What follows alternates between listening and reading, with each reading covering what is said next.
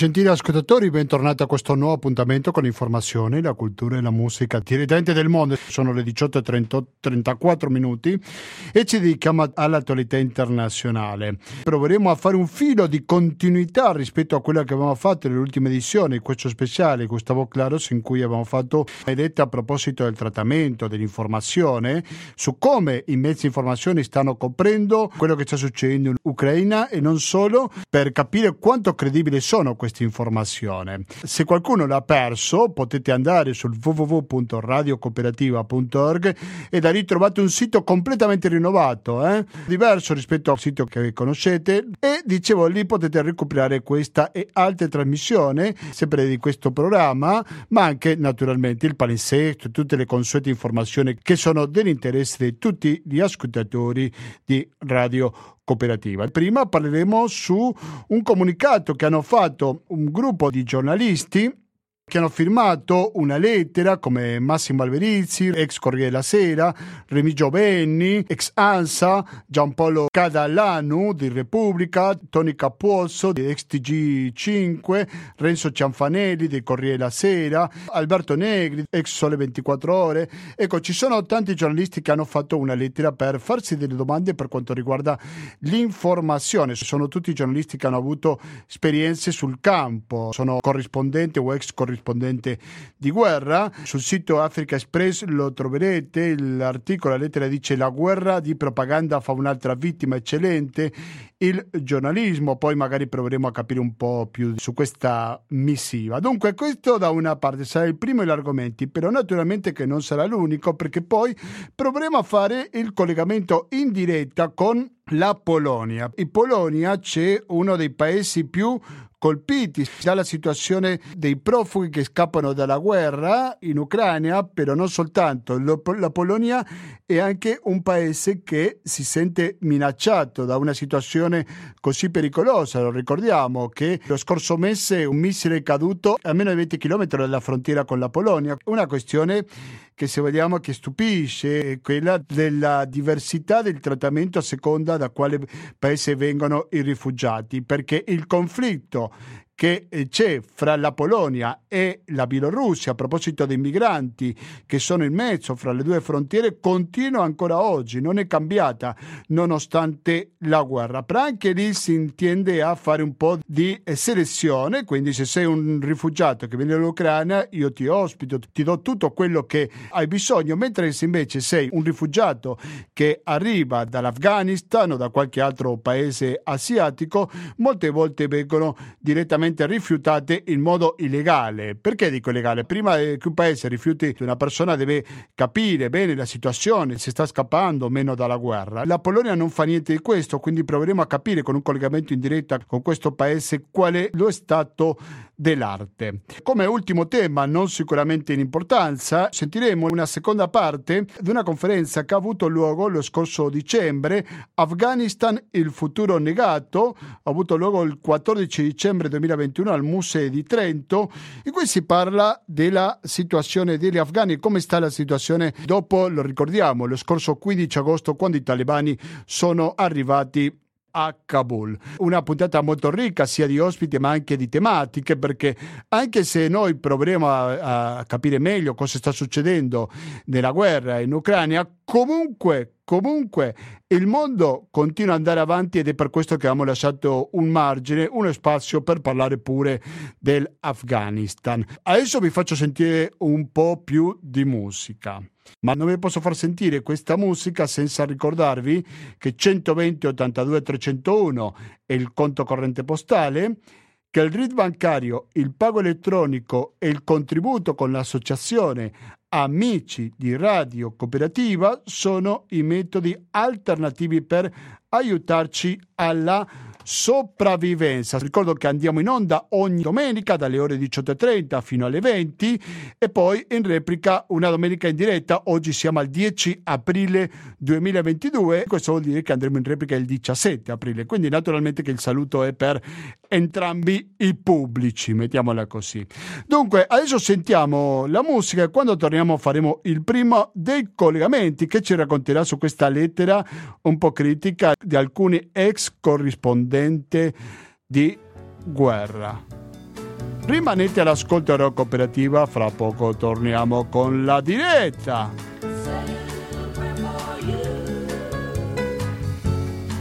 moment I wake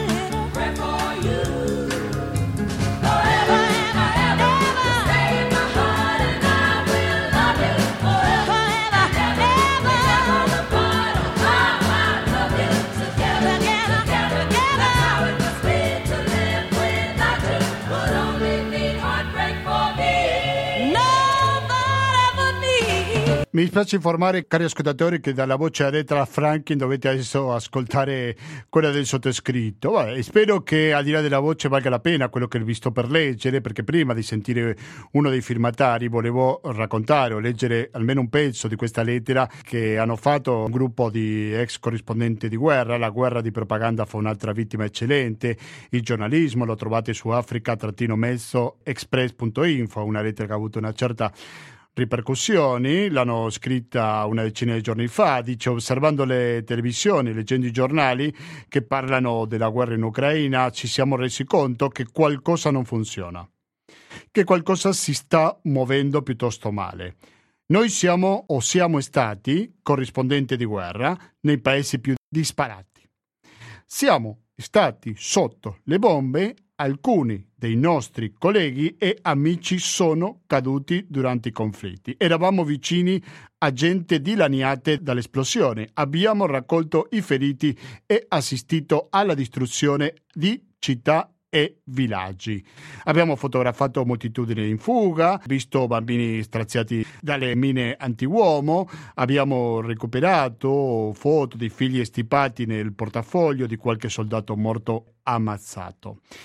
Poi la lettera va avanti, mi risparmio qualche paragrafo. A un certo punto la lettera afferma che siamo inondati di notizie, ma nella rappresentazione mediatica i belligeranti vengono divisi acriticamente in buoni e cattivi, anzi buonissimi e cattivissimi. Ma non è così.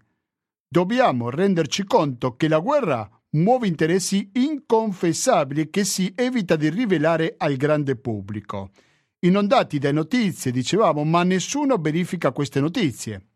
I media hanno dato grande risalto alla strage nel teatro di Mariupol, ma nessuno ha potuto accertare cosa sia realmente accaduto.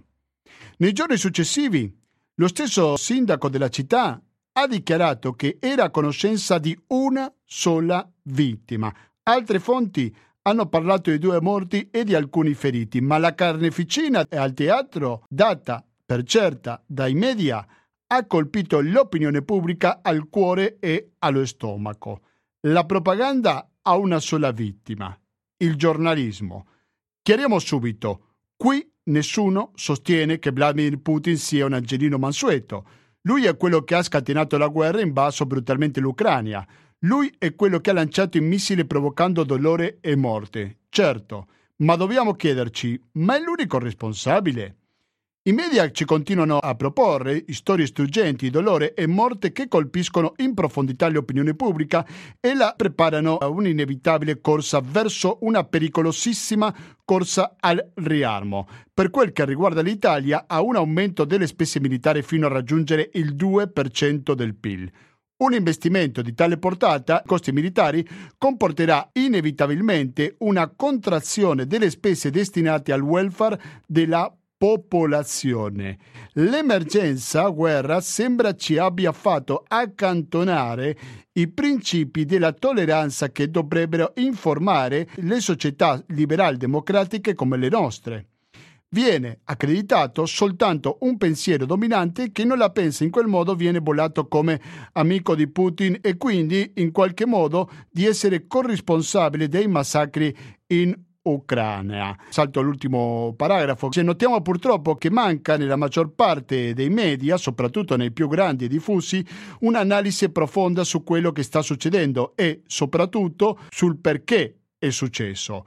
Questo non perché si debba scagionare la Russia e le dittature di Vladimir Putin dalle loro responsabilità, ma perché solo capendo e analizzando in profondità queste terribili guerre si può evitare che un conflitto di questo genere accada ancora di nuovo. Ai cognomi molto conosciuti che ho nominato prima aggiungo quello di Cristiano Larruffa, fotoreporter, Giovanni Porzio, ex Panorama, Amadeo Ricucci della RAI, Eric Salerno, ex Messaggero, Giuliana Sgrena, Il Manifesto, Claudia Svampa, ex Il Tempo, Vanna Banuccini, ex Repubblica e Angela Virdo, ex ANSA. Dunque, sentiamo un altro brano musicale. Quando torniamo, sì, faremo il primo dei collegamenti in diretta. Rimanete all'ascolto di Radio Cooperativa, sempre nell'ottima compagnia da Detra Franchi. like a warrior that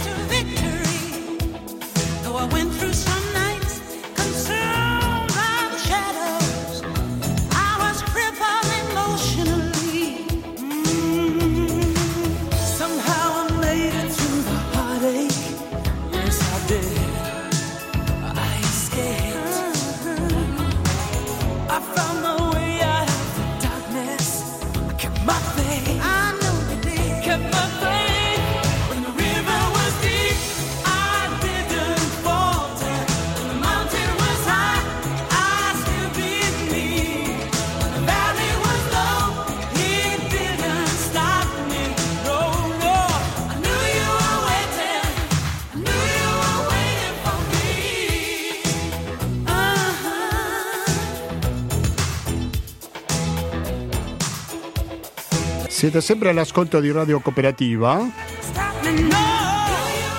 Se dico Radio Cooperativa dico 92.7 per il Veneto in genere o il www.radiocooperativa.org. Siete all'ascolto di questa trasmissione che si dedica all'attualità internazionale. La voce che ci diffonde è quella di Retra Franchi, ma adesso cambiamo voce perché dall'altra parte della linea c'è una persona, uno dei firmatari della lettera della quale abbiamo parlato fino a qualche minuto fa, che si fa, considero io, questa è la mia posizione, delle domande molto legittime a proposito di quello che stiamo ricevendo come informazione. Uno, il primo dei firmatari di questa lettera è Massimo Alberizzi. Massimo Alberizzi, buonasera e bentornato a Radio Cooperativa. Buonasera, buonasera, ciao. Grazie Eh, mille. Allora, Sono il primo dei firmatari perché sono il primo in ordine alfabetico. Ah, solo per questo. Vero, perché i cognomi che avevamo detto prima non avevo fatto caso, però sono in, in ordine alfabetico. Lasciami che ti presenti, o che ricordi chi sei. Sei il direttore di un sito che si chiama Africa-Mezzo Express. Info. Naturalmente, come dice il nome, trovate tutte le informazioni che riguarda l'Africa. Sei anche lo storico corrispondente del Corriere della Sera nel continente africano e quindi di guerre ne hai visti non poche, ahimè. Sei un testimone diretto di tanti conflitti bellici, lo stesso che altri colleghi, 11 se non ho fatto male i conti, che Sì. hanno firmato questa lettera. Ecco, cos'è che ha motivato, se vuoi raccontarci qualcosa in più? Perché prima gli ascoltatori ti racconto che abbiamo detto qualcosa, abbiamo letto almeno un frammento, però se vuoi approfondire per favore. Sì, guarda, eh, allora, secondo noi, come se viene, noi abbiamo seguito le guerre un po' in tutto il mondo. Io ho seguito in particolare molto bene le guerre africane, molto approfonditamente le guerre africane, ma sono stato anche in Afghanistan e quindi ho fatto altre cose. E lì ci sono tra i firmatari eh, c'è Giuliana Sgrena che è stata come sapete rapita in Iraq o anche eh, Giovanni Porzio, anche lui rapito in Iraq, poi c'è anche eh, Amedeo Ricucci che ha fatto la Somalia, ha fatto il giro per il mondo, un po' ha seguito tutte le guerre, ehm, eh, insomma eh, Remigio Benni, il cui nome magari non è famoso perché lui lavorava per l'ANSA, ma l'ANSA ha fatto anche lui i Balcani, la Somalia, insomma l'Africa, ecco, mh, solo per citarne qualcuno perché ci sono, ci sono altri colleghi, siamo eh, qualcosa un po' più di 10, mi pare 13-14, eh, comunque eh, siamo tutti con grande esperienza di guerra. Allora eh, ci siamo un po' meravigliati di come vengono eh, seguite le guerre in questo momento sui media, la guerra in particolare in Ucraina naturalmente, dove non ci sono approfondimenti, eh, ci pare che vengono raccolte molte testimonianze sul campo, però tutte a senso unico, tutte indirizzate a dire eh, poveri ucraini, che è vero, la, noi non vogliamo e non ci guardiamo bene dal difendere naturalmente l'invasione di Putin, i massacri che ha fatto, eh, i missili che arrivano eh, sulle eh, città e anche in zone popolate da civili. Però voglio dire, noi quando facevamo le guerre eh, siamo, anzi alcuni lo fanno ancora perché Giovanni Pozzo in particolare che ho citato prima, in questo momento a Kiev è andato a Odessa in treno, è tornato da Odessa in treno, siamo un po' tutti meravigliati che si facciano solamente eh, visualizzazioni da una parte sola. Ecco, bisognerebbe sapere anche cosa, cosa succede dall'altra parte. In particolare io raccordo, ricordo sempre che eh, ho, eh, ho, seguito la battaglia del pastificio in, eh, a Mogadiscio il 2 luglio del 93, 1993 e ho seguito la battaglia, ero in prima linea eh, dove hanno ammazzato tre italiani e di una decina ne hanno feriti. Ecco, il giorno dopo io sono andato a intervistare i miliziani che avevano sparato agli italiani, che avevano combattuto contro gli italiani, per sentire la loro versione, perché avevano combattuto gli italiani, perché li avevano sparati. Ecco, insomma, abbiamo seguito un po' da tutte le parti. Per questo ci siamo cercati di fare, eh, di, di, di fare un'analisi completa, una raccolta completa di informazione da tanti punti di vista. Eh, in particolare, per esempio, abbiamo, mi ricordo che abbiamo raccolto, andavamo nei luoghi delle sparatorie contro i civili mh, eh, fatte dagli americani e noi raccoglievamo eh, a, terra i, i bossoli e, le, i proiettili che non erano stati utilizzati e abbiamo scoperto che utilizzavano proiettili in, in, une, in una, eh, diciamo, eh, di una serie di, di, che era vietata un, sono, era appuntiti, ecco, e si erano vietati dalle condizioni di Ginevra, eh, dalle convenzioni, scusa, di Ginevra. Ecco, questo mi pare che non ci sia più in questo momento. Mi sembra a me Massimo Alverizi oppure manca un po' di complessità in tutta questa informazione? Manca, manca tanta complessità. Guarda, la lettera che abbiamo fatto, che è stata pubblicata, abbiamo resa pubblica il primo di aprile. Oggi c'è un articolo sul, York, sul Washington Post che esattamente pone gli stessi dubbi. E noi, non, noi siamo dei testimoni, non siamo dei tifosi. Invece mi pare che i racconti che vengono messi in, giorno, in, questi giorni, su quasi tutti ovviamente, non mi fate generalizzare, non sono proprio tutti, tutti così, siano a senso unico e siano la tifose, tifoseria, cioè incitano la tifoseria, hanno diviso tutti tra buonissimi e cattivissimi. No, le guerre sono molto più, più comprese, complesse, le, le guerre ci hanno molti, molti particolari. Io dico che la geopolitica amo fare questo paragone, la geopolitica sono come le previsioni del tempo, ci sono talmente tante variabili che è molto difficile fare delle pre- previsioni corrette e giuste. Poi assistiamo ai talk show in Italia di, di persone che non, mai, non, sono mai state in guerra, non hanno mai visto una guerra. Noi abbiamo visto la gente che moriva accanto a noi. Eh, Raffaele Ciriello, il fotografo che è stato ucciso a Ramallah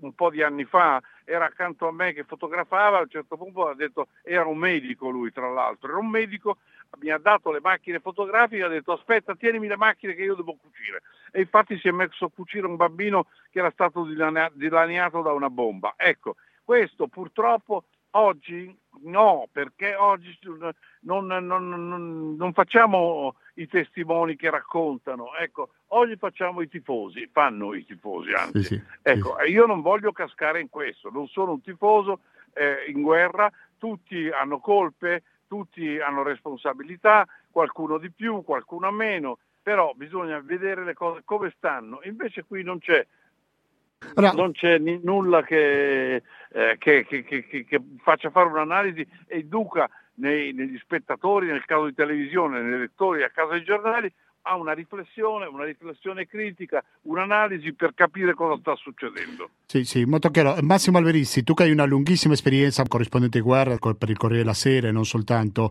ti chiedo, non so se hai avuto l'opportunità di confrontarti con altri colleghi dell'estero, non italiani, e se succede qualcosa di genere sia in Europa oppure in altre parti del mondo. Guarda, io sono abbonato al New York Times dove molti amici, al Washington Post dove molti amici lo stesso. Ne ho parlato con loro. Quando loro titoli, nei loro titoli c'è scritto massacro di civili, dice e, e- e c'è la fonte.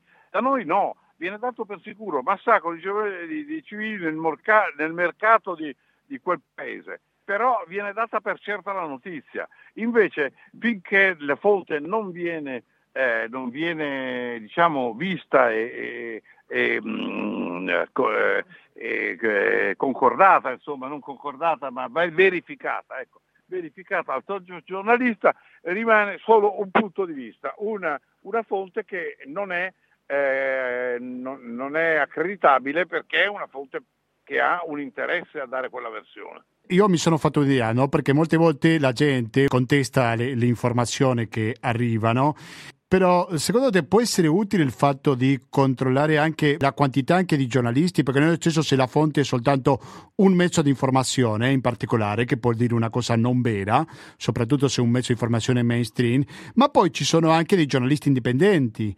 Ovvero i giornalisti Sì. freelance e si giocano la vita veramente, che non hanno nessun Certo, sostegno da certo, parte di un grosso che mezzo di non- informazione. Quindi certo. Finisco subito. Dico, non mi dà Sì. eh, magari una sicurezza in più di che quel giornalista può parlare più liberamente di quello che sta succedendo sul campo?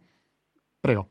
Eh, guarda, allora i freelance sono bravissime persone, sono molto bravi di solito eh, e si fanno veramente una grande fatica.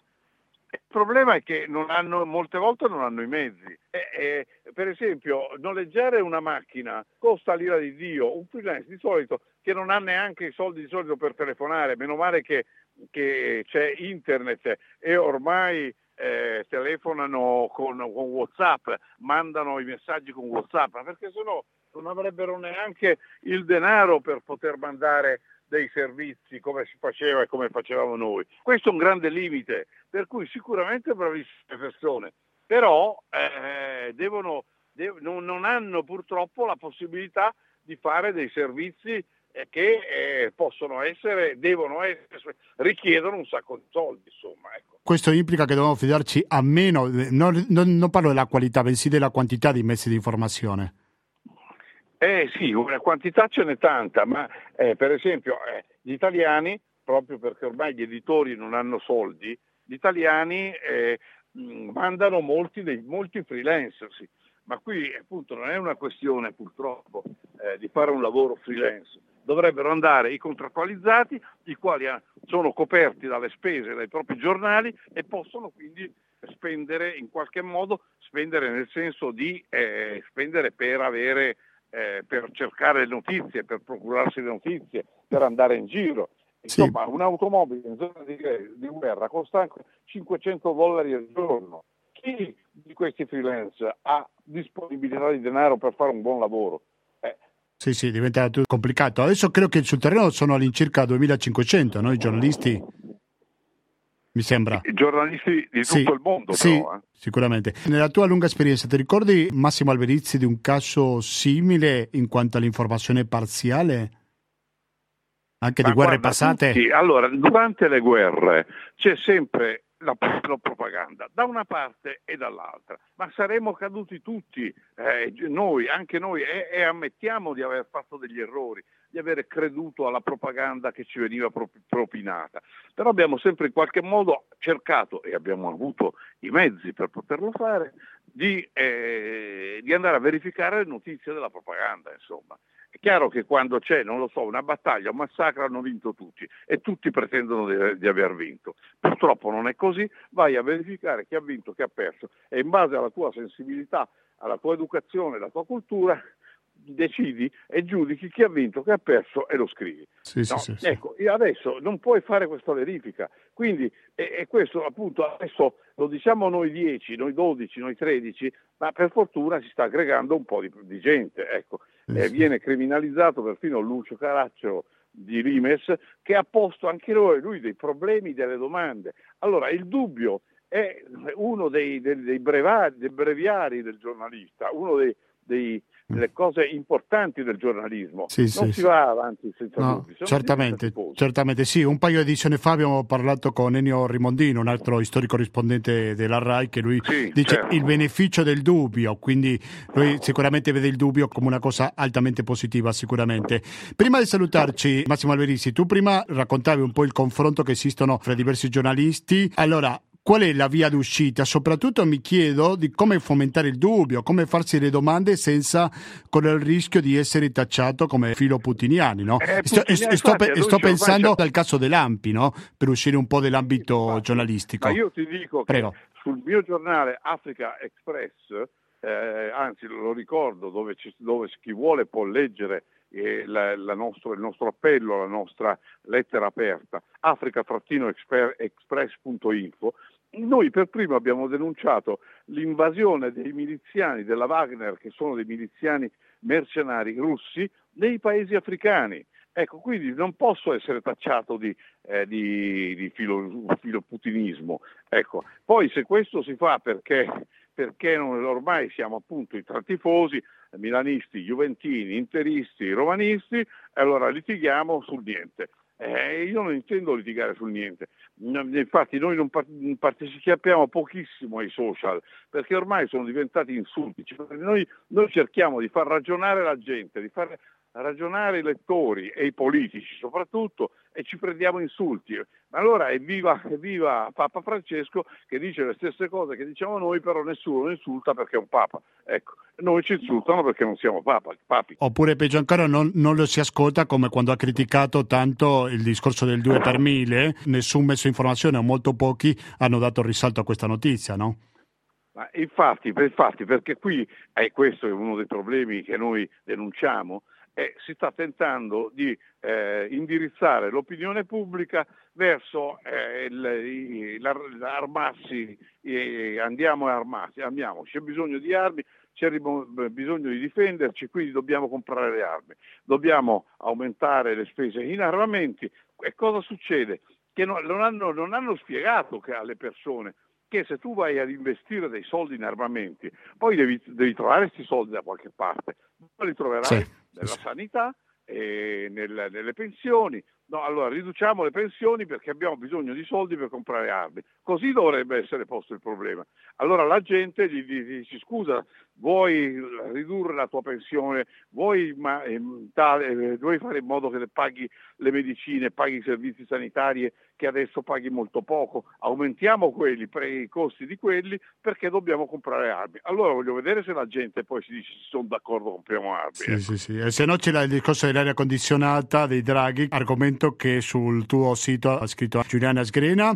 Io ringrazio tanto Massimo Alberisi, storico corrispondente del Corriere della Sera, direttore, lo ripeto, del sito che si chiama www.africa-express.info, quindi mi raccomando visitatelo. Grazie mille e buon lavoro Massimo. Guarda, stiamo traducendo mm, questo articolo del Washington Post e, e nei prossimi due o tre giorni verrà pubblicato in modo tale che finalmente non siamo soli, facciamo vedere che non siamo soli, che qualcun altro si pone questo problema, qualcun altro di prestigioso, molto più di noi probabilmente, che, che induca la gente e soprattutto la politica italiana a pensare un po' di più e a riflettere. Questo è sempre cose. importante. Grazie mille Massimo, a presto. Grazie, grazie, grazie. Un Ciao, saluto. ciao.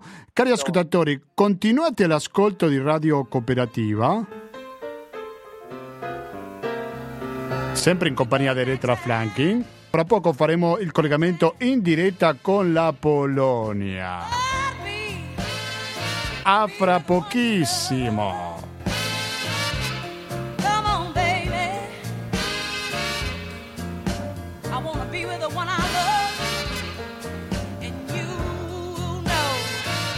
who I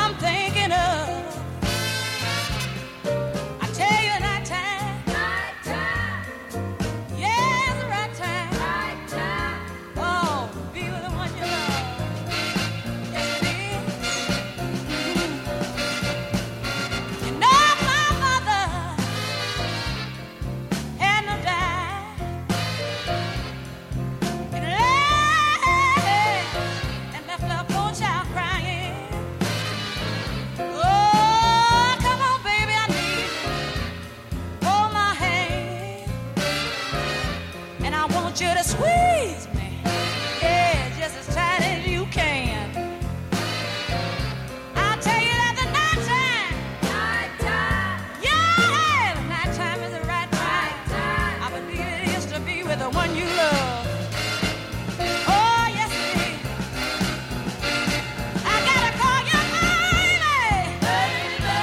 Gentili ascoltatori, sono le, no- le, di- le nove- le 19 e 16 minuti. Siete naturalmente all'ascolto di Radio Cooperativa sul 92.7 per il Veneto in genere o anche sul www.radiocooperativa.org per ascoltarci in streaming ovunque vi troviate. Dal primo giorno che stiamo sentendo parlare eh, di questa guerra, c'è un paese che sicuramente non è rimasto mano sulla mano, che la Polonia. La Polonia perché è il paese dove più rifugiati ucraini sono arrivati. Da una parte stupisce per la solidarietà dei polacchi, o del- non parliamo dei polacchi, del governo polacco verso questa popolazione. Quando dico stupisci lo dico fra virgolette perché devo fare il confronto con quello che sta succedendo dall'altra parte della frontiera fra la Polonia e la Bielorussia, una situazione diversa, quindi ci sono i rifugiati di serie A e di serie B per provare a rispondere a queste e altre domande e che in questo momento siamo collegati con la Polonia, dall'altra parte della linea si trova Leonardo Masi. Leonardo Masi, buonasera e bentornato a Radio Cooperativa.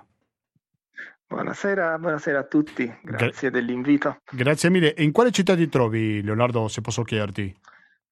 Sia a Sì, Cracovia? Varsavia. A Varsavia, No, ah, a proprio Varsavia. sei alla capitale, perfetto. Leonardo Masi è studioso di lingua polacca, nonché docente di lingua italiana, da tempo che abita in Polonia, quindi conosce molto bene la situazione politica. Leonardo, prima di tutto, partiamo dall'inizio. Qual è la situazione dei rifugiati ucraini oggi in Polonia? Come sta gestendo il governo polacco l'arrivo dei migranti ucraini, per favore?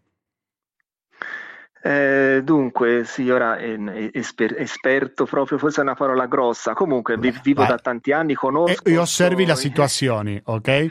Sì, sì, Ok, sì, sì, anzi, anzi, de- devo, devo dire che mh, sono anche un po' stupito, ogni tanto guardo, guardo quello che succede nella, nella televisione italiana e, mh, o, o- quello che viene scritto e senza entrare nel, proprio nel, nel contenuto, ecco, ora io dico che non sono esperto, ma vedo gente che proprio non ha la minima idea di cos'è il mondo slavo, cos'è la Russia, l'Ucraina, la Polonia, che, che insomma sentenziano, quindi posso permettermi di Ma farmi tu stai parlando dei giornalisti della televisione italiana?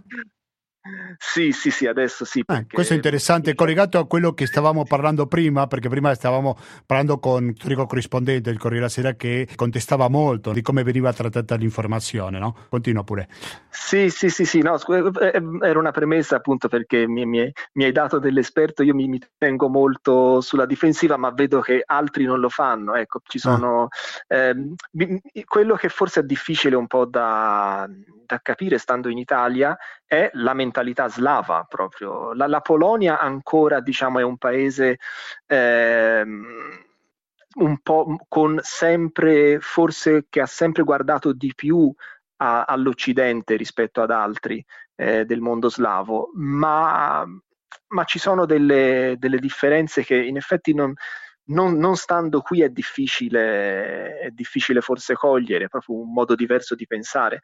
E che stando in un salotto italiano magari non del tutto si, si capisce. Per, per esempio, faccio un esempio de- dei punti di vista diversi. Ehm, può stupire eh, l'atteggiamento, appunto come tu dicevi, eh, la, la- la- la grande accoglienza polacca e la risposta del governo polacco nei confronti ehm, della richiesta di aiuto sia dei, dei politici che dei, dei profughi ucraini. In realtà, eh, in realtà stando qui non stupisce più di tanto, insomma, chi, eh, chi, ha- chi conosce un po' la storia polacca e chi, e chi vive un po' in Polonia sa come è percepita la Russia. E non si tratta di una, diciamo, russofobia così, eh, un odio a prescindere, si tratta di una cosa che direi atavica proprio nei polacchi, ma che deriva da- da- dall'esperienza di secoli di storia. E, e io, io stesso, quando 15 anni fa sentivo dei discorsi che i polacchi dicevano, eh, ma la Russia ci potrebbe attaccare un giorno, invadere, cioè li prendevo per pazzi.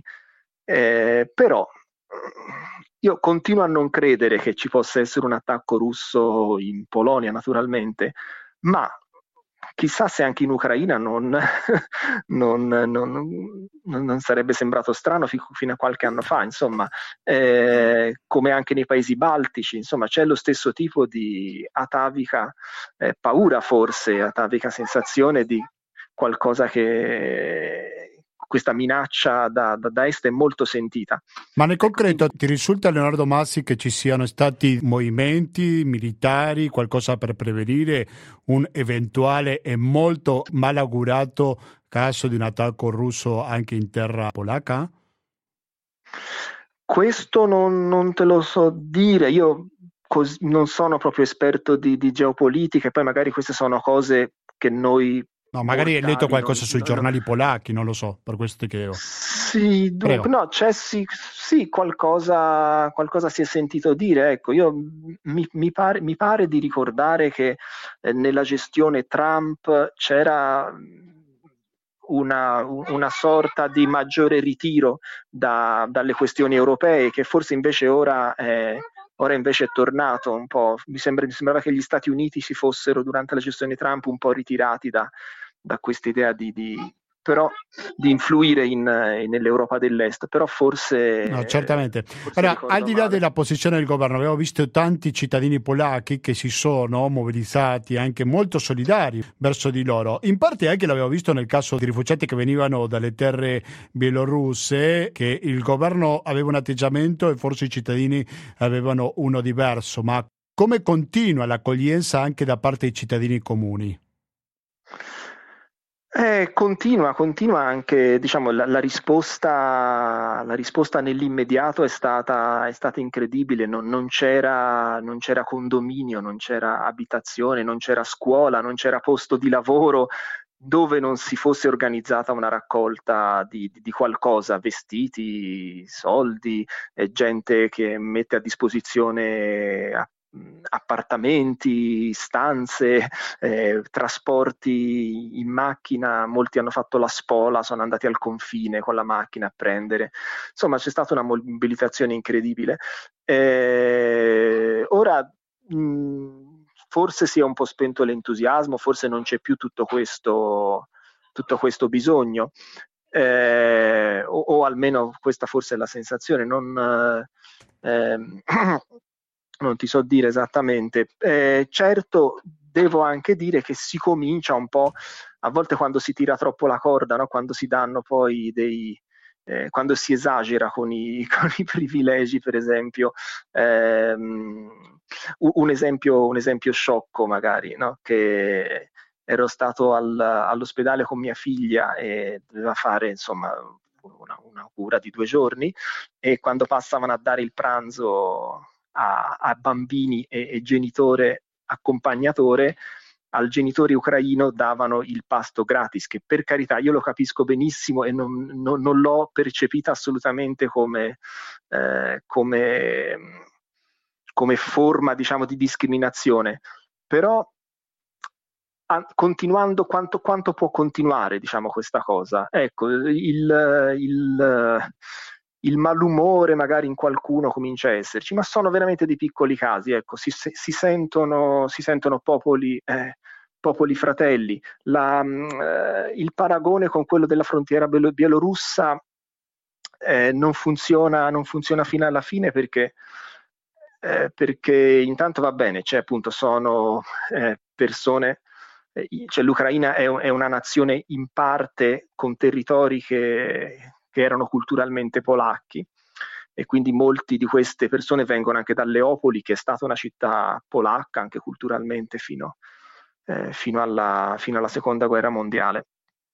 Mm. E, e poi c'è anche il discorso, il discorso politico. Ecco, i- eh, la, la questione alla frontiera belorussa era un po' più, cioè politicamente era meno bianco e nero, no? erano dei, dei profughi usati come, come arma quasi no? Dal- dalla, dalla Bielorussia, proprio forzati a, a- a passare il confine. Insomma, era un po' più, un po' più complessa come situazione, fermo restando naturalmente che l'accoglienza è, è accoglienza per, per- per gli esseri umani, eh, non ci dovrebbero essere di queste discriminazioni.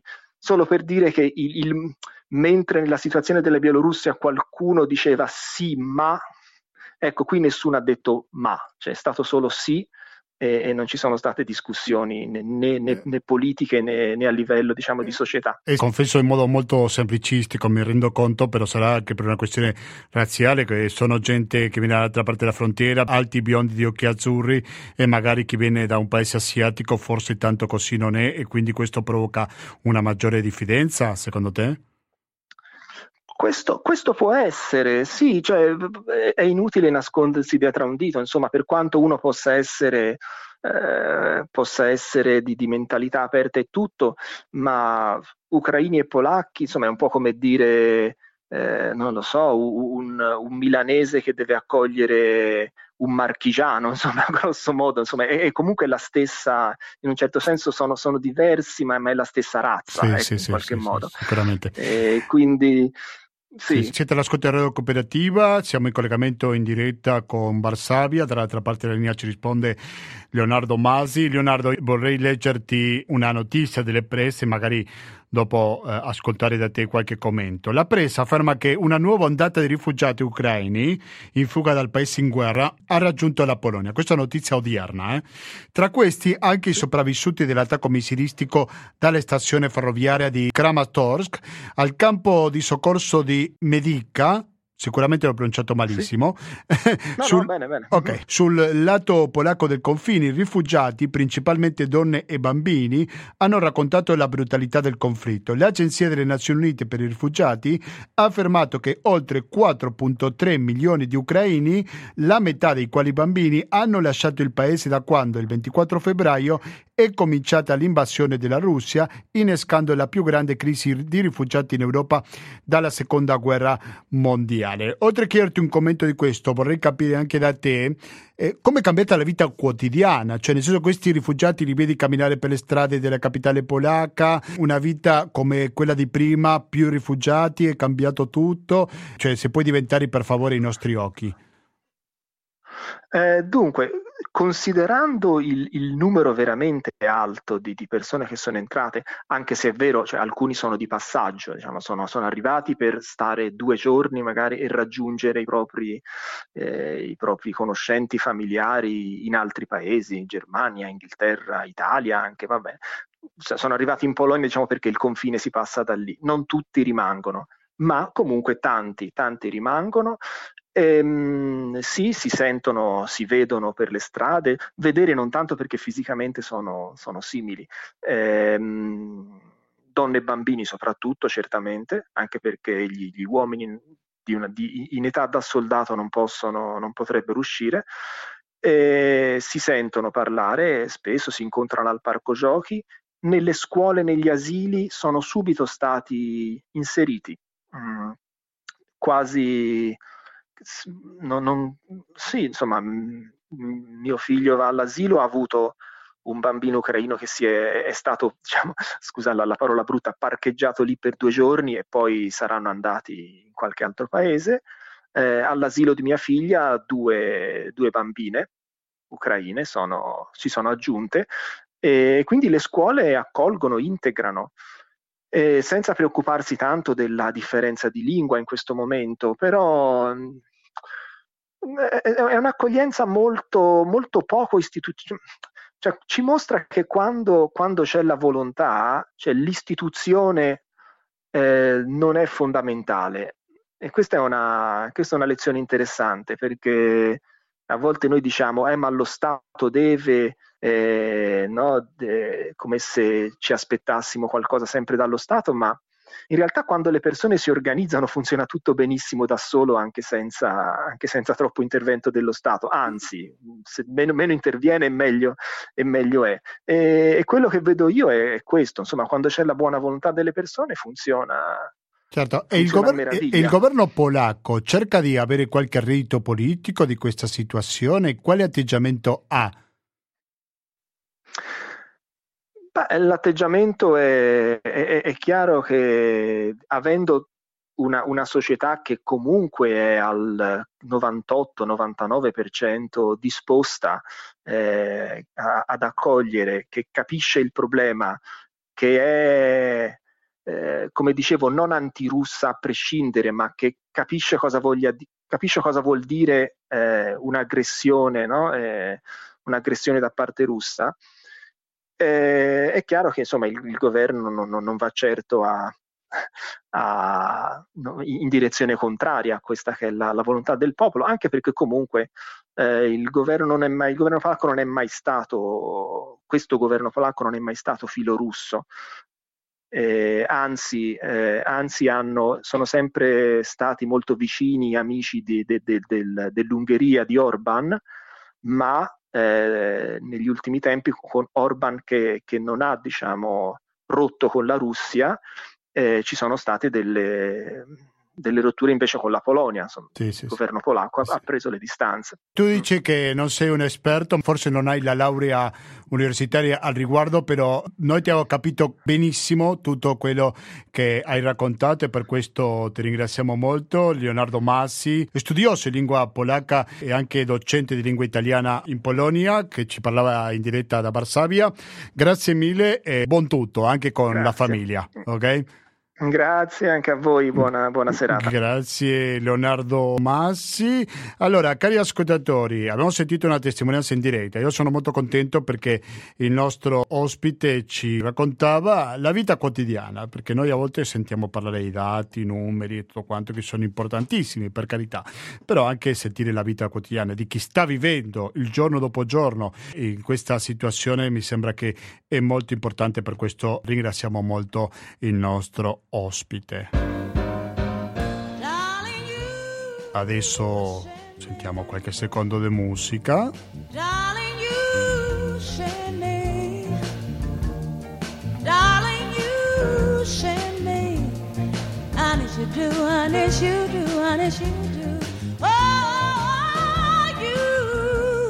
Ma noi dobbiamo andare avanti perché il tempo apremia.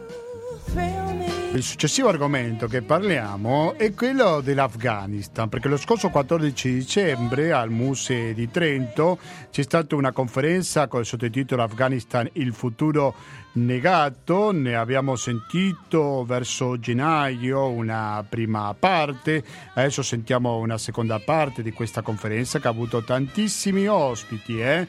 alcuni di essi ospiti di questa trasmissione come il caso di Emanuele Giordana, anche un giornalista, Luca Lopresti, presidente di Pangea e poi ci sono altri che sono intervenuti come Marina Sereni, viceministra degli affari esteri, Raffaele Crocco di eh, Atlante delle Guerre, Giuliano Battiston, giornalista, Paolo Afatato, sempre un altro giornalista. La conferenza è stata moderata da Luisa Clark di Afghana.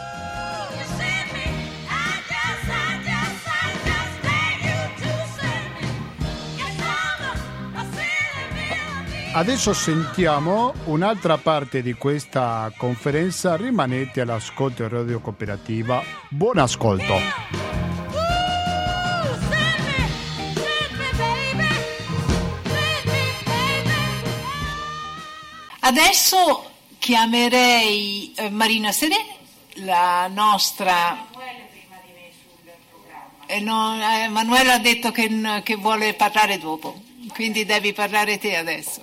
La vice ministra Marina Sereni con cui eh, negli anni passati, da- dalla marcia Perugia-Assisi in poi, le nostre strade si sono spessissimo incrociate. Strade Grazie sono Marina. incontrate così come quelle con alcuno alcuni di voi, tra cui Luca Lopressi. Noi ci siamo conosciuti nel 2001 in Pakistan, in una missione delle donne in nero che andava lì per parlare con le donne afghane, quindi diciamo, la, la vita diciamo, ci riserva molte sorprese. Bene, allora io eh, intanto vi ringrazio per questo invito, per questo anche diciamo, approfondimento, non è, stato, non è questa discussione soltanto una discussione eh, per fotografare quello che stiamo facendo, ma anche per riflettere su alcuni aspetti che sono particolarmente interessanti e che avremmo bisogno ancora nel prossimo futuro di utilizzare. Io per esempio ho apprezzato molto eh, prime, dei primi interventi, quello di Battiston, perché ci ha offerto una serie di elementi che spesso sfuggono alla discussione, anche alla discussione pubblica. Mm, io so, anticipo Emanuele su un punto perché tanto poi interviene dopo di me, ma stamattina diciamo, si è svelato sul manifesto e poi abbiamo fatto pure una trasmissione radiofonica insieme. Eh, io so che in questa discussione tra noi eh, ci sono elementi di giudizio diversi sul passato. Non ho il tempo di argomentare sul passato, però voglio solo far notare a me stessa, qui giocate con le bottiglie, ditelo allora.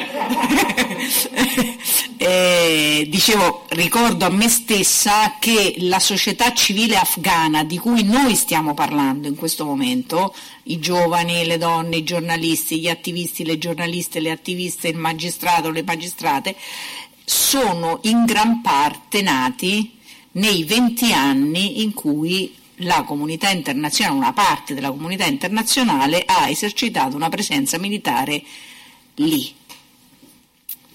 Non credo che noi staremo parlando dell'istruzione delle bambine o della libertà delle donne o della capacità della società civile eh, afghana di resistere, diciamo, di essere resiliente rispetto al ritorno dei talebani a Kabul se non ci fossero stati quei 20 anni. Ora, la narrativa di quei 20 anni la si può fare in modo propagandistico e ricordare che ci sono stati anche mo- molti militari stranieri che sono morti eh, in quegli anni, 54 anche soldati italiani che sono morti in questi 20 anni lì, ma la possiamo fare anche in maniera meno retorica e più, diciamo così, eh, realistica, ammettendo però che in questi 20 anni sono stati compiuti molti errori. Certamente non siamo riusciti a costruire delle istituzioni credibili agli occhi di una società afghana molto complessa e di un territorio, lo diceva Luca eh, all'inizio, molto complesso e molto diversificato, le aree urbane, le montagne, eh, i villaggi, eccetera. Eh, non siamo riusciti a costruire uno una istituzione, uno Stato credibile agli occhi degli afghani, ma siamo riusciti a seminare molte cose che hanno dato luogo ad una società civile, non dappertutto, non dappertutto allo stesso modo, ma se oggi parliamo di quella società civile dobbiamo sapere che quello è anche merito di quell'intervento militare e di quella presenza militare che è stata lì per vent'anni. Ehm, però noi dovremo tornare a riflettere ovviamente sul passato, io non la voglio liquidare così perché diciamo, ci sono tante cose che poi in questi venti anni invece avremmo potuto fare diversamente, eh, costruire forse una classe dirigente eh, meno corrotta o aiutare diciamo, gli afghani a eh, costruire delle istituzioni, una classe dirigente eh, meno corrotta, avere delle risorse da destinare alla costruzione dello sviluppo eh, più significative senza creare una, un, un circolo vizioso dell'assistenza perché quel paese vive sull'assistenza umanitaria non da oggi e così via. Quindi eh, certamente c'è da riflettere sul passato, però volevo aprire diciamo, questo, questo piccolo flash per dire attenzione, non ci creiamo delle contraddizioni diciamo, insormontabili nel nostro, nella nostra testolina, eh, però dobbiamo fare i conti, come diceva l'amico di Inter, Intersos, adesso con il presente. Eh, l'emergenza umanitaria che è stata descritta qui è terribile e ci sono degli elementi sui quali l'Italia ha cercato di unire la comunità internazionale. Dopo il disastro di agosto, dopo quel disastro di agosto, noi abbiamo sentito l'esigenza, anche in virtù della nostra presidenza del G20, di chiamare l'insieme della comunità internazionale, quindi non solo i paesi che avevano partecipato alla coalizione, ma l'insieme della comunità internazionale a eh, trovare dei punti in comune per cercare di occuparci di quel, di quel paese, di quella crisi eh, in maniera adeguata. Che cosa non si può permettere la comunità internazionale?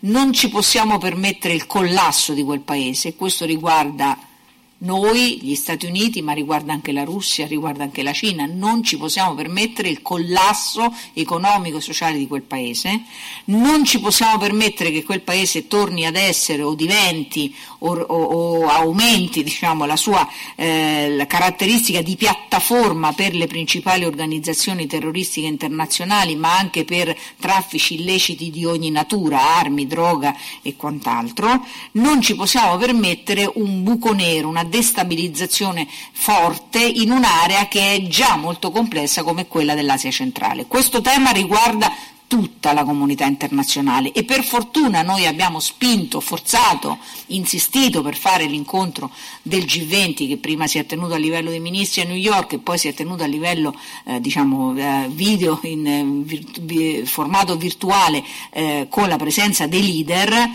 per volontà del Presidente Draghi, perché questo ha consentito di identificare alcuni punti minimi e a coinvolgere anche alcuni altri paesi che non fanno dire, parte nostra, eh, del, del nostro diciamo, mondo, della nostra compagine, eh, sul tema dei diritti, perché ovviamente diciamo, il tema per esempio dei diritti delle donne può essere un tema che ad alcuni paesi riguarda, eh, diciamo, interessa relativamente poco, invece no, c'è una piattaforma che è stata discussa prima a livello di G20, che poi è stata ridiscussa a livello di Nazioni Unite, sulla quale tutti si sono trovati d'accordo e contiene anche un impegno a discutere, a spingere, a premere sulle eh, autorità talebane perché ci sia, non ci sia una totale eh, come dire, cancellazione di tutti quei progressi difficili, faticosi che pure sono stati realizzati nei 20 anni che abbiamo alle spalle. Ehm, sul piano della eh, reazione, diciamo così, della capacità di intervento umanitario, come sapete l'Italia ha investito, ha, ha destinato all'Afghanistan nel 2021, questo anno, 150 milioni, 30 derivano dal bilancio della cooperazione allo sviluppo, 120 erano nel bilancio del Maeci, ma per la formazione delle forze di polizia. Quella voce ovviamente ca- cade, viene meno e abbiamo deciso di destinare tutti i 120 milioni all'attività umanitaria su tre criteri. Agenzie ONU, ci dobbiamo per forza affidare alle agenzie dell'ONU. In questo momento non c'è un'altra entità che può essere pienamente operativa sul territorio afghano se non l'insieme delle agenzie umanitarie delle Nazioni Unite, UNHCR, OIM, UNFA, UN Women, UNICEF, eh, OCHA e quant'altro. ok? Eh, Siccome lì rimangono anche delle ONG italiane, alcune delle quali sono qui, da Intersos a Pangea, ma posso nominare anche eh, Emergency o Nove Ollus o altri, eh, Save the Children, noi abbiamo chiesto alle agenzie delle Nazioni Unite che in questo sforzo finanziario del Paese tengano conto della presenza delle organizzazioni italiane e cooperino, collaborino con le organizzazioni umanitarie italiane che sono presenti lì. Primo criterio, per forza agenzie Nazioni Unite. Secondo, flessibilità. Noi oggi sappiamo com'è la situazione, quella che fotografava poco fa Intersos, non dico i nomi perché sbaglio, li sbaglio tutti, quindi mh, scusate ma eh, faccio, faccio confusione. Eh, flessibilità perché noi sappiamo che oggi l'emergenza più grande è dentro l'Afghanistan, ma non possiamo escludere che per tante ragioni aumentino i flussi, umanita- i flussi eh, di uscita verso l'Iran e verso il Pakistan e noi quindi dobbiamo essere pronti anche ad aiutare eh, le Nazioni Unite i- nei paesi limitrofi che non sono solo Iran e, e Pakistan ovviamente, ma anche nelle piccole repubbliche eh, attorno diciamo così, all'Afghanistan, eh, che devono sopportare, potrebbero dover sopportare un'emergenza umanitaria eh, relativamente nuova, quindi flessibilità. Terzo criterio, donne. Tutti gli interventi umanitari che noi vogliamo realizzare dovranno avere come priorità trasversale un'attenzione specifica alle donne per tante ragioni che non devo spiegare, ovviamente per tante ragioni che non devo spiegare perché sono le più in difficoltà, perché possono essere vittime di ritorsioni e violenza e perché già prima dell'arrivo dei talebani a Kabul avevamo una situazione di forte diciamo, difficoltà di molte donne, violenza di genere eh, e quant'altro che non sono fenomeni che nascono oggi ma, ma eh, diciamo, matrimoni precoci e così via. Ehm, come eh, lavoriamo? Ho già detto che lavoreremo anche con le ONG italiane, ho già detto che lavoreremo dentro l'Afghanistan e, e nei paesi limitrofi. Eh, voglio sottolineare che noi il 25 di agosto abbiamo costituito un tavolo permanente tra il governo italiano, le università, i comuni, le regioni e le organizzazioni della società civile un tavolo permanente di confronto e di lavoro sull'Afghanistan. Questo tavolo non ha finito il suo lavoro, adesso sta ripartendo, cioè abbiamo eh, discusso e trovato una eh, ipotesi di ripartizione delle risorse, stiamo lavorando sulla questione dell'accoglienza su cui poi ritorno, eh, ma questo tavolo rimarrà in piedi perché inevitabilmente anche quando non ci saranno più eh, i riflettori e già non ci sono più, non saremo più sulle prime pagine dei giornali, non saremo più sulle prime no- notizie televisive, ma noi dell'Afghanistan dovremmo continuare ad occuparci per molto tempo e quindi questo tavolo rimane in piedi anche diciamo, per i prossimi eh, mesi. Eh, vengo a due- ad una questione più politica che è stata però trattata da diversi fronti, il rapporto con le autorità talebane. Eh, questo tema è squisitamente politico. Io penso che noi dobbiamo affrontarlo con eh, chiarezza. Non ci sono le condizioni per un riconoscimento delle autorità talebane. Non ci sono le condizioni non perché sono arrivate con la violenza a Kabul, che pure diciamo, è un fatto che può rilevare, ma non ci sono perché questo è un governo tutt'altro che inclusivo, non c'è nemmeno una donna, sono tutti pastun, sono tutti talebani, molto lontano perfino da quello che loro stessi hanno sottoscritto a Doha nella trattativa con il governo degli Stati Uniti precedente. Quindi c'è un impegno sottoscritto dai talebani che hanno trattato a costruire un governo inclusivo. Tutto si può dire di questo governo, meno che sia inclusivo. Quindi lo- all'ordine del giorno per quanto ci riguarda, ma per quanto riguarda il grosso della comunità internazionale, non c'è all'ordine del giorno il riconoscimento politico di questo governo ad interim. C'è un altro tema che è quello che accennava l'amico di Intersos, pragmatismo, realismo e come dire buonsenso ci dicono che però dobbiamo ingaggiare le autorità eh, talebane, le autorità eh, de facto su quello che sta accadendo ora, sulla transizione che è in corso. Perché questa transizione in corso non è definibile tutto bianco, tutto nero. eh. Guardate, io ho parlato con Filippo Grandi a Ginevra che aveva incontrato tante autorità eh, talebane, ho parlato con tante ONG eh, italiane, ho parlato diciamo, con eh, molti colleghi eh, a livello europeo i segnali non solo verbali ma anche fattuali che vengono da queste autorità eh, talebane possono essere letti in modo diverso. Ci sono otto province che hanno riaperto le scuole per le bambine, ma sono solo otto. Quindi dobbiamo sapere che no, a fronte di un'affermazione generale noi costruiremo le condizioni di sicurezza perché anche le bambine possano tornare a scuola, in realtà ad oggi non è così per molte, per la maggior parte delle ragazze e delle bambine in Afghanistan, però ci sono otto province in cui invece questo è accaduto. Eh, allora il, pragmatismo e il realismo, se vogliamo parlare come dire, se vogliamo essere efficaci, se vogliamo avere un impatto sulla popolazione eh, afghana eh, e sulle condizioni della popolazione afghana, è di usare le leve che possiamo usare per ottenere dei risultati che siano coerenti con i principi che noi vogliamo difendere.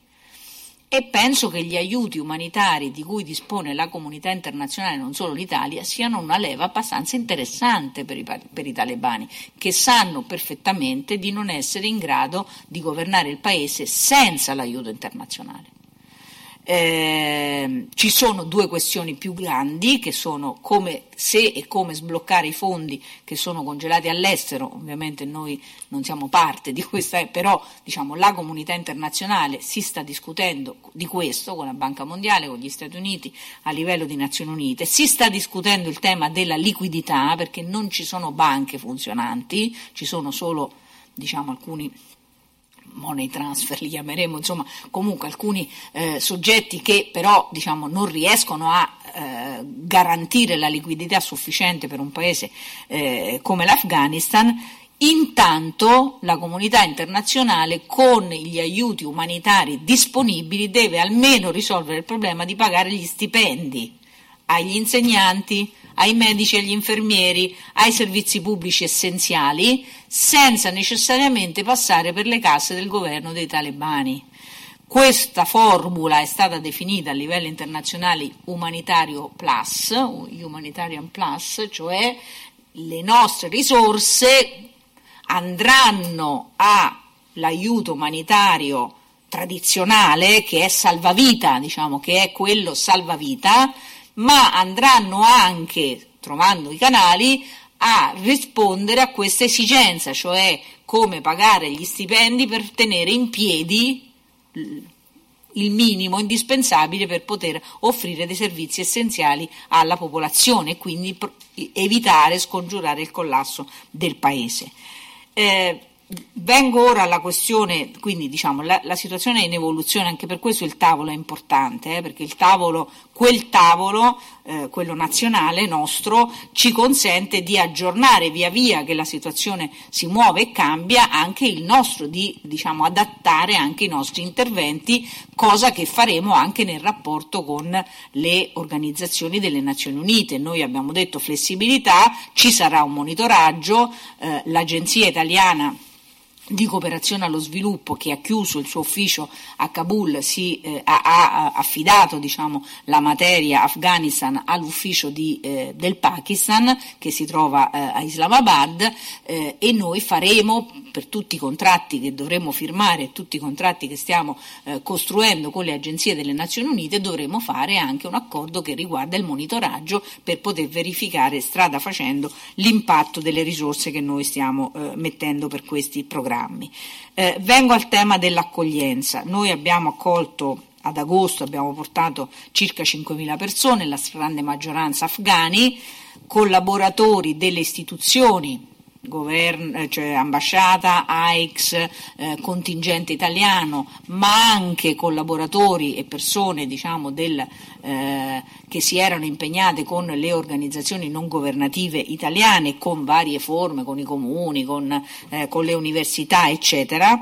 Dopo il 27 di agosto, cioè dopo la conclusione del ponte aereo, noi siamo riusciti a far uscire dal paese alcune centinaia di persone i doppi cittadini, quelli che avevano doppia cittadinanza ce ne aveva un po', quelli con il nulla osta, una parte di quelli con il nulla osta per ricongiungimenti familiari, che hanno, e ce ne abbiamo ancora molti di questi, eh, un po' di studenti che sono riusciti diciamo, miracolosamente ad arrivare alle loro università perché erano già iscritti alle università italiane, alcune personalità, la, la magistrata di Herat, la regista, eh, piuttosto che eh, diciamo, la, la, sportiva e questo, eh, ci sono molti che sono ancora lì, che hanno rapporti con il nostro paese, che sono ancora in contatto con noi attraverso le ONG, attraverso i comuni, attraverso le parrocchie e in vario modo. Eh, ovviamente in questo momento evacuare e sfiltrare in sicurezza persone dall'Afghanistan non è facilissimo. per ragioni che potete comprendere. Tanto più sono persone esposte, tanto più diciamo, è difficile. Dico anche che c'è una discussione, lo diceva mi pare Battistone all'inizio, una parte del- degli afghani e delle afghane che si sono mobilitati e che si stanno mobilitando non intendono uscire e anzi ritengono che sia loro dovere e diritto in qualche misura rimanere in Afghanistan. Dice che ho parlato troppo, io sto finendo. eh, eh, ci dobbiamo porre il problema sì di aiutare quelli che vogliono uscire, eh. questo è un altro dei temi che la comunità internazionale deve porre nel discutere degli aiuti internazionali al- alle autorità de facto, eh, ma contemporaneamente dobbiamo anche sapere che c'è una parte di attivisti che giustamente dal loro punto di vista ritiene che sia importante rimanere e quindi noi dobbiamo forse riflettere anche su come aiutare chi intende rimanere a fare la sua parte, no? a fare quello che ritiene di dover fare. Quindi c'è un tema che è più complesso diciamo, di come lo possiamo eh, semplicemente fotografare e portiamoli via. In ogni caso non ne possiamo portare via 35 milioni, questo mi pare evidente, quindi noi la prima cosa che dobbiamo pensare è che ci sono 35 milioni di afghani che hanno bisogno di aiuto e hanno bisogno di aiuto ora. Eh, tuttavia il tema dell'evacuazione e delle sfiltrazioni non è concluso, non è concluso per le istituzioni, come avete visto nei giorni scorsi la difesa ha anticipato che abbiamo ancora una parte dei collaboratori dell'esercito eh, italiano che sono lì e che diciamo, stiamo cercando di, eh, di trasferire, Eh, ci sono attivisti e attiviste che eh, ci chiedono aiuto, eh, ci sono diciamo, anche ancora molte persone con il nulla osta e il passaporto che hanno la famiglia in Italia e che quindi hanno diritto al ricongiungimento familiare. Su tutto questo stiamo continuando a lavorare, non è facile perché i paesi limitrofi, sia l'Iran che il Pakistan, hanno irrigidito la loro posizione su come possono trattare persone che arrivano lì con i documenti non in regola cosa che è molto frequente, diciamo, e perché ogni caso, ogni, ogni singola situazione è un caso a sé, quindi è molto molto complesso. C'è però stato nel frattempo la firma a cui ha fatto riferimento anche la relazione di eh, letta poco fa del, di Affatato, mi pare, eh, del corridoio umanitario, eh, esteri, interni e alcune organizzazioni hanno firmato un protocollo d'intesa per trasferire in Italia 1200 persone, 400 a carico del sistema delle SAI del Ministero degli Interni, 800 a carico diciamo così, delle organizzazioni eh, non governative, Tavola Valdese, Sant'Egidio, Arci, eccetera, che si faranno carico della loro accoglienza e del loro, eh, del loro inserimento. Voglio anche dire che stiamo lavorando eh, su un sistema, penso che ci fosse un accenno, ma non, non sono sicura che fosse la stessa cosa, comunque lo dico, stiamo lavorando su un sistema che ha molto funzionato in altri paesi, questo eh, community based eh, sponsorship, che è ehm, un modello forse un po' più raffinato diciamo, del corridoio umanitario, sicuramente molto più raffinato delle SAI, eh, ma che nel caso specifico è molto, è molto importante, è molto interessante, lo diceva prima la rappresentante del...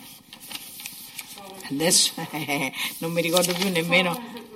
Yes.